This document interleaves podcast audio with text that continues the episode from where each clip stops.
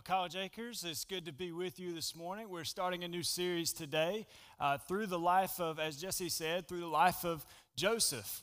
And there's an old saying that many of you may know that when life gives you lemons, you make lemonade, right? And so that's kind of what we uh, themed this series around. And maybe you got a glass of lemonade as you walked in this morning. And as refreshing as that might be, I'm willing to bet it on a hot summer day after you've been out working in the yard or whatever, you come in, you drink a glass of ice cold lemonade, it's even better then, right? Yeah, so when, when, you, when you make lemonade, you need three things, right? You need uh, sugar, you need water, and lemons.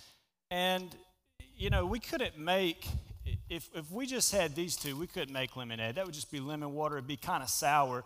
Uh, so we got to add the sugar. You know, the sugar makes it that nice drink that we really enjoy. And some of you, I, I know some of you nice southern people would love this amount of sugar and this amount of water. And so I, I bet I would too. Uh, but life will give us difficult situations. It'll give us limits, you know, these sour situations. And what we're going to talk about today is how do we how do we make that into something palatable, something refreshing, uh, the you know making the best of the situation. And some of you uh, over the last few months have probably done something that you've never done before. There's probably maybe Maybe you joined a, you, you are part of a gym and the gym's been closed, so you take that time that you would normally spent there, you picked up that guitar uh, sitting around your house, and you learn to play a few, a few songs on the guitar. Or uh, maybe you got more tech savvy, learning how to use Zoom, or you, you were able to read more. You, you, you uh, had a couple books on your desk that you wanted to pick up and finally get to and finish. Or you might have been spending some more time with your family over the last few months that, you know, you were just running so quick uh, before everything changed that this gave you a chance to really be blessed by some time with your family. And the lemons and lemonade phrase, it can be a, a little, you know, it can create a, a kind of a self reliant optimism, and that's not what we're necessarily talking about here. You know, what, what I'm talking about there is, is that, you know, you can just change your perspective and you can uh, kind of just work hard enough that, that things will turn out better for you. But that's not the expectation, that's not the full reality that uh, the Bible teaches us because ultimately God is the one who brings the goodness and maturity and ultimately the lemonade from the lemons in life.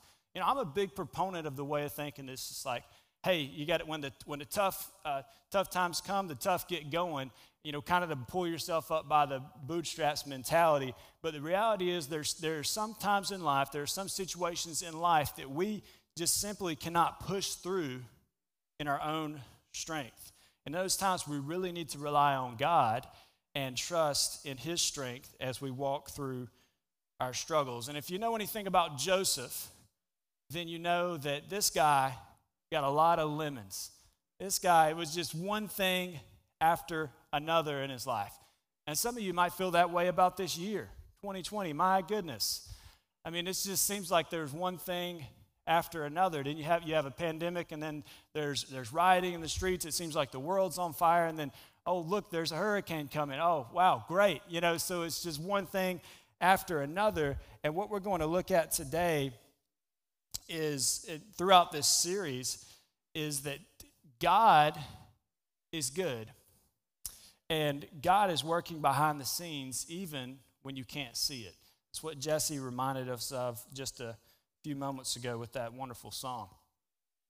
And if you'll turn with me to Genesis chapter 37, uh, we're going to start out in verse 1.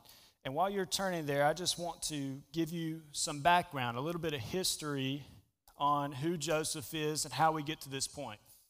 Because you might be able to connect some dots here to kind of put together uh, some stories in the Bible that you know of, of certain characters and realize, oh, okay, here's how those people are connected.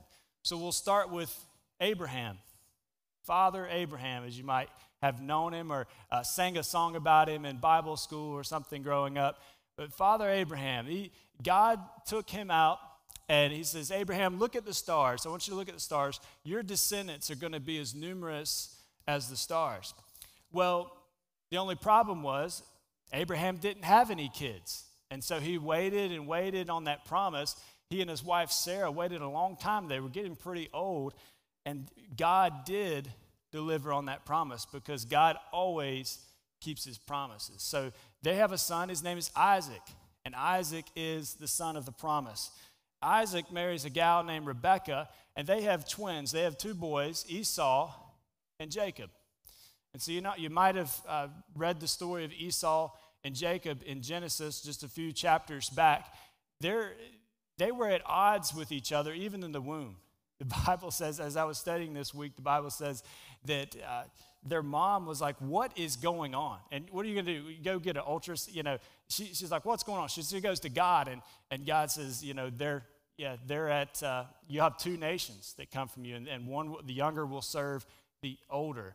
And so when Esau is born, Esau's the firstborn, and Jacob comes out holding on to his heel. So it's almost like they were fighting for that firstborn position. And then as they get, as they get older, uh, as they grow up a little bit, Esau is, is kind of a, a, a, man's man, kind of an outdoorsman. He likes to hunt, he likes to be out in the fields. And his dad is a big fan of that because he brings a lot of wild game back for his dad. And so he's kind of a daddy's boy. And then his brother, Jacob, stays more at home. Uh, he, he's kind of a mama's boy, he's real, he's real quiet. And Jacob's in, in he, he's at home, he, he's making a stew one day. And his brother Esau comes in and he's real hungry. He's been out in the fields. He says, Brother, give me some of that stew. Jacob says, Well, I'll give you some of this stew if you sell me your birthright. So Esau makes a really bad deal and sells him his birthright.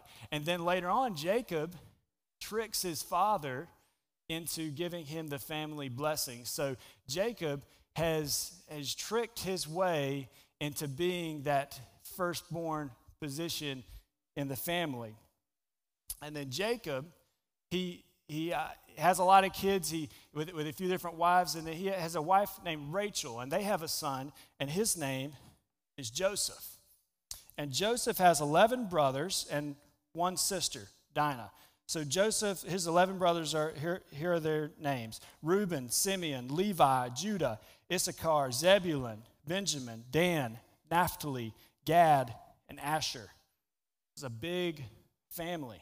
And maybe I'll show you a family tree or something uh, next week. Uh, but in the, you know, these, these guys are the beginning. Uh, jo- Joseph and his 11 brothers are the beginning of what we know as the 12 tribes of Israel. And so now that you know kind of some of the backstory, a little bit of, the, of who the characters are in this narrative, so let's pray and then we'll dive into our text today. Will you pray with me? Father, thank you for this time we have together, Lord, just to worship you. Uh, Lord, you're so good to us, Lord. You're, you're working even when we can't see it. And uh, Lord, we, we love you and we thank you for caring about us. And uh, Lord, just being patient with us when we continually uh, fail you, Lord. And so, Lord, I pray that you would just encourage us today from your word that uh, even when we can't see the full picture, we can't see all the puzzle pieces put together, Lord, we can just trust you and we know that you have plans for, for our good and your glory. And we pray this in Jesus' name. Amen. So, Genesis chapter 37 will be in verse 1. It says, Jacob lived in the land where his father had stayed, the land of Canaan. These are the family records of Jacob.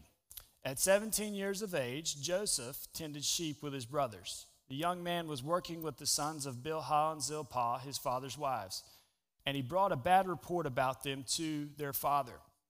Now, Israel, who is Jacob, a little another time out, uh, God has given Jacob a new name. He's given him the name of Israel. And so, over this, throughout this series, over the next few chapters, you'll see him referred to as Jacob and you'll see him referred to as Israel. And it's talking about the same individual.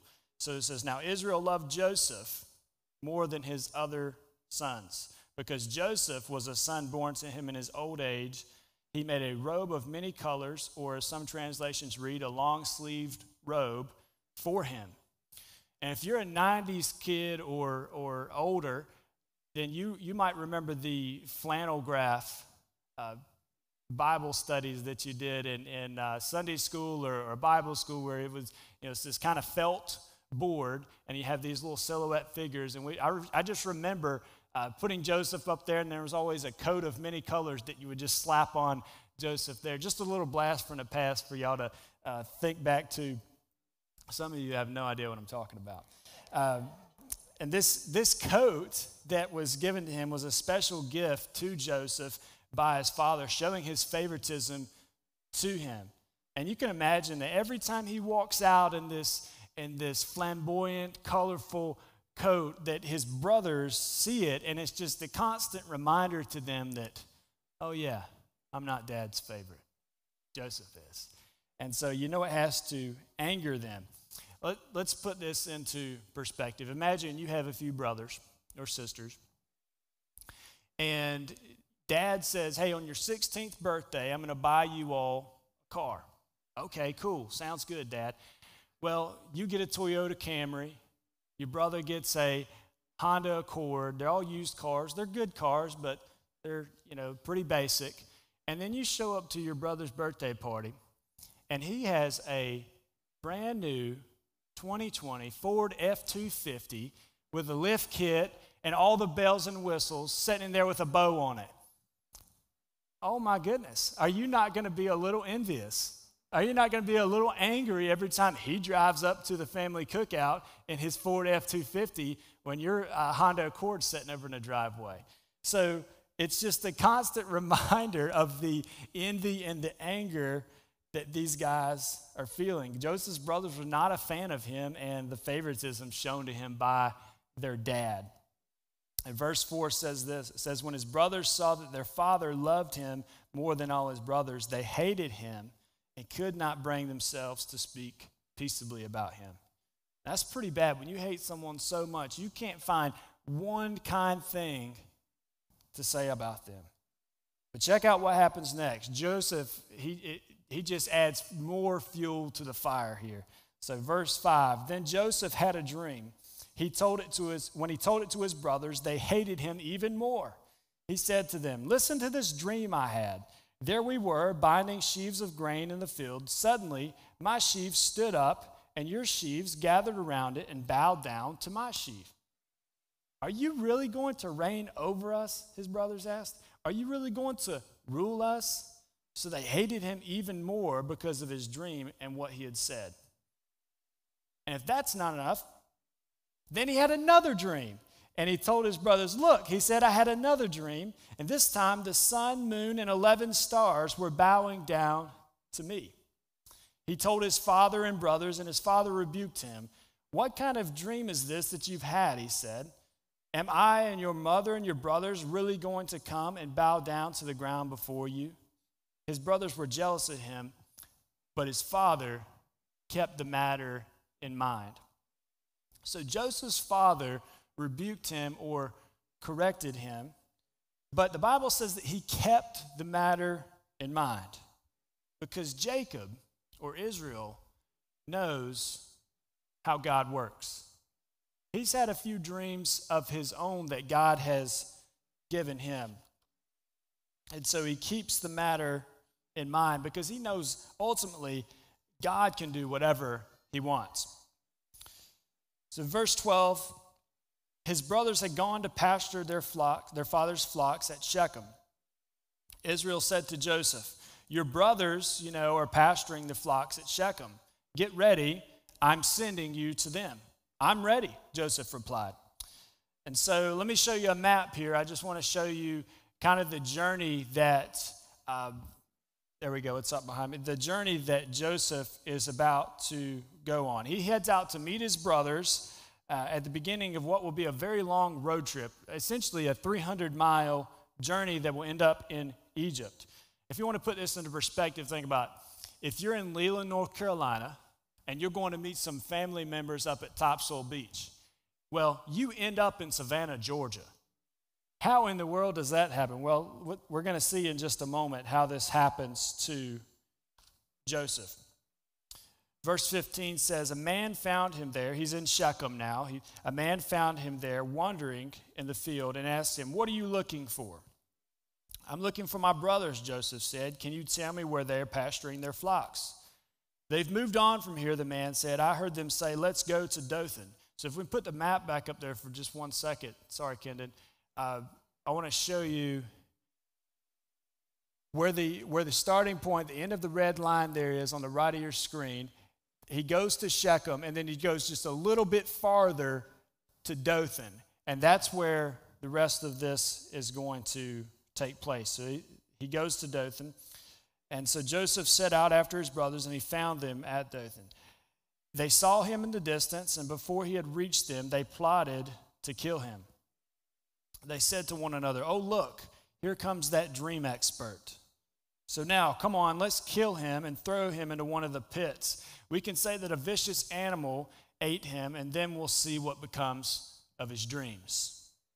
So Joseph's brothers, they, they see their opportunity to take out their anger on Joseph. And it's not looking good for him here, but watch his brother Reuben. He tries. He tries to help him out. Uh, when Reuben heard this, he tried to save him from them. He said, Let's not take his life. Reuben also said to them, Don't shed blood. Throw him into this pit in the wilderness, but don't lay a hand on him. Well, that's nice of you, brother. Well, don't kill him, but we'll throw him in a pit. Uh, intending, but he was intending to rescue him from them and return him to his father. So his plan was to go back and get Joseph and return him to his father. And when Joseph came to his brothers, they stripped off Joseph's robe, the robe of many colors that he had on. Then they took him and threw him into the pit. The pit was empty without water. They sat down to eat a meal. Hold on, just pause here.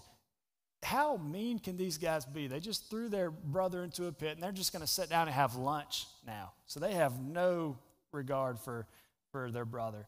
Uh, and when they looked up, there was a caravan of Ishmaelites coming from Gilead. Their animals were carrying, or their camels were carrying aromatic gum, balsam, and resin going down to Egypt. Judah said to his brothers, What do we gain if we kill our brother and cover up his blood? Come on, let's sell him to the Ishmaelites and not lay a hand on him, for he is our brother, our own flesh. And his brothers agreed. When Midianite traders passed by, his brothers pulled Joseph up out of the pit and sold him for 20 pieces of silver to the Ishmaelites, who took Joseph to Egypt. So Joseph's brothers decide okay, we're not going to kill him, but we're going to sell him to these uh, Ishmaelite traders, and we're, we're going to make a little silver off of the deal. And so they, we'll, we'll go home with some silver in our pockets. And then we'll take this robe that, that dad knows belongs to Joseph, and we're going to dip it in animal blood, and we're going to take it home and tell dad that a vicious animal has attacked Joseph. And that's exactly uh, what they do. And in verse 36 tells us what happened to Joseph as he ends up on the 300 mile detour to Egypt. It says, Meanwhile, the Midianites sold Joseph in Egypt to Potiphar, an officer of Pharaoh and, cap- and the captain of the guards. So let's just pause for a minute and let's just think about the plot twist that has just taken place. Joseph has it all.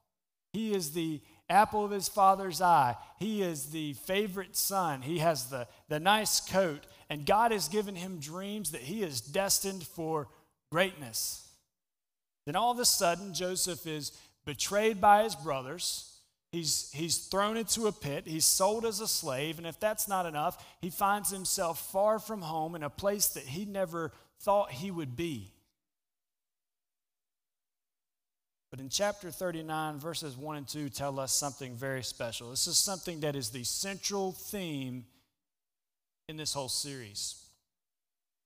It says, Now Joseph had been taken to Egypt. An Egyptian named Potiphar, an officer of Pharaoh and the captain of the guards, brought him, bought him from the Ishmaelites who had brought him there. Verse 2 says, The Lord was with Joseph, and he became a successful man serving in the household of, the, of his Egyptian master. Did you catch that? The Lord was with Joseph. Maybe this year, 2020, is not going like you had hoped. Uh, some of you are experiencing depression and anxiety and financial hardships like never before. And you feel like, oh, this is, I, I don't know if I can handle this. This is crushing to my soul. I mean, this was supposed to be the year that we had a, had a big wedding, and now we're, our venue canceled and we're in a backyard with a small group of family and friends, which is not a bad thing, it's just different. Or you're a, a, senior in college and you're involved in a campus ministry at your school, and like, man, we're excited to see what God's going to do this year. And then classes are canceled, you're online, you're on your computer at home away from your friends and saying, What, what is the deal? This is not how I had planned it. Or, or maybe, hey, this was the year we, we were going to buy a house. Our family was going to buy a house, and then I've been furloughed for three months, and it changed everything. Or you had all these plans for, for this year, and then that were stopped short of a diagnosis that you didn't see coming. Well, I'm here to tell you this morning that God is with you, and He will never leave you or forsake you. God will, we, we've heard the phrase that, that God will never give you more than you can handle. Well, as nice as that sounds, it's simply not true. But God will never give you more than He can handle. Matthew 11, 28, we looked at it just a little while ago. Come to me, all of you who are weary and burdened, and I will give you rest. You say, Dan, I get that, but you just don't understand. You don't, you don't know what I'm experiencing. You don't, it's just, it's just too much. I don't know if I can handle it any longer. Well, somehow, even though the circumstances are different, I think Joseph would understand. Imagine how he must have felt laying at the bottom of that pit. God, do you, you care about me anymore? Why does, this, why does this hurt so bad? Why do I have to go through this? God, what about the dreams? The Lord was with Joseph. From the pasture to the pit to the prison to the palace, you'll see in this series the Lord was with Joseph. And here's what I need you to see this morning I need you to see that God is writing a story. God is writing a story. He was writing a story in Joseph's life, and He's writing a story in your life and mine. And there's so many times that we want to skip ahead. We like like a good book, man. We just want to flip to the end and, and see what it what way it's going to play out. But often God wants us to trust Him every step in the way.